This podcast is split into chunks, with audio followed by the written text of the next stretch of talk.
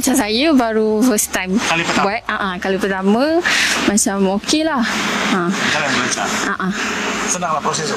Ah, senang je sekejap je. Tanda-tanda lepas tu chop. Ah, dah. Macam untuk ah, apa budak-budak yang muda baru lepas sekolah macam tu apa semua untuk macam tingkatkan lagi ekonomi Johor Bahru. Yang Okey, harapan saya uh, um, untuk supaya Johor ni dapat uh, ditadbir dengan uh, apa uh, ditadbir oleh pa- parti yang yang bertanggungjawab untuk menguruskan Johor dan Johor Bahru juga. Uh, dan selagi uh, selagi uh, saya first time mengundi. So uh, saya harap sebagai anak muda saya dapat melihat uh, parti-parti yang bekerjasama yang bakal mentadbir di daerah Johor Bahru ini uh, mendapat uh, bertanggungjawab lah.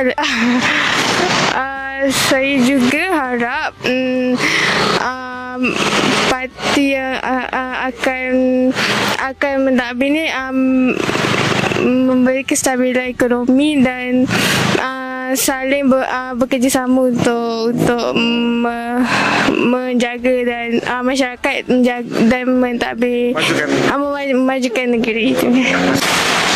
Assalamualaikum dan salam sejahtera. Kita berlintas langsung di salah satu PDM Pusat Pengundi Hari Mengundi sempena PRN Johor kali ini di Pusat Mengundi N44 Lakin.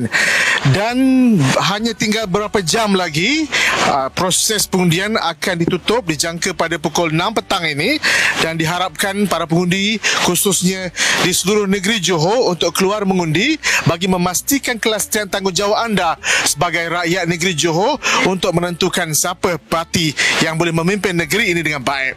Sebanyak 46% daripada 2.53 juta pengundi biasa selesai menunaikan tanggungjawab masing-masing sehingga pukul 3 petang tadi. Ia merangkumi calon-calon daripada Parti Barisan Nasional, Perikatan Nasional, Parti Pejuang Tanah Air Pejuang, Pakatan Harapan bersama Parti Komponen PKR yang bertanding atas logo sendiri, rakan-rakan strategik gabungan itu, Parti Ikatan Demokratik Malaysia Muda, Parti Warisan Warisan, Parti Bangsa Malaysia PBM, Parti Bumi Putera Perkasa dan juga Parti Sosial Malaysia PSM. Dua kerusi DUN menyaksikan pertandingan tujuh penjuru, empat kerusi DUN melibatkan enam penjuru, lapan kerusi DUN melibatkan lima penjuru dan 35 kerusi DUN melibatkan empat penjuru. Dan antara pemimpin AMNO yang dijangka menjadi tumpuan yang telah menjadi proses pengundian undi pagi tadi ialah bekas Menteri Besar Johor, Datuk Hasni Mohamad yang mengundi di Sekolah Kebangsaan Pengkalan Raja, Pekan Nanas di Pontian, Menteri Kanan Menteri Kanan Pertahanan Datuk Sri Syamuddin Tun Husin On di Sekolah Agama Taman Street Lambak Keluar.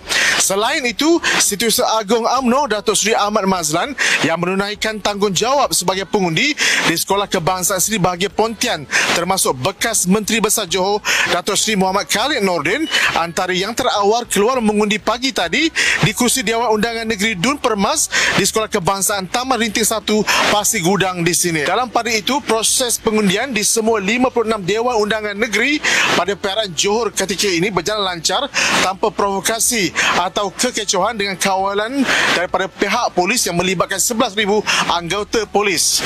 Dan di samping itu juga, perkara itu telah dimaklumkan oleh Ketua Polis Johor, Datuk Kamarul Zaman Mahmat ketika meninjau proses pengundian di beberapa pusat pengundian sekitar Johor yang melihat proses pemantauan perjalanan hari pengundian yang berjalan dengan lancar hari ini. Menurut beliau, pihaknya berpuas hati juga dengan persiapan yang dilakukan oleh pegawai-pegawai SPR yang turut menempatkan antara 5 hingga 10 anggota polis di setiap PDM bagi memastikan proses pelancaran hari pengundian berlaku berjalan lancar pada hari ini. PRN Johor kali ini juga adalah pilihan raya pertama di negara ini bagi melihat anak muda merasai sendiri pengalaman beliau sebagai pengundi pertama bagi memilih wakil rakyat melibatkan lebih kurang 173,177 individu berusia 18 hingga 20 tahun. Kebenaran untuk anak muda mengundi kali ini adalah susulan rang undang-undang Perlembagaan Pindaan 2019 bagi menurunkan had umur mengundi kepada 18 tahun dan pendaftaran mengundi automatik yang diluluskan pada Mac 2019. Sebanyak 1,021 pusat mengundi dibuka untuk proses pengundian hari ini. Sebanyak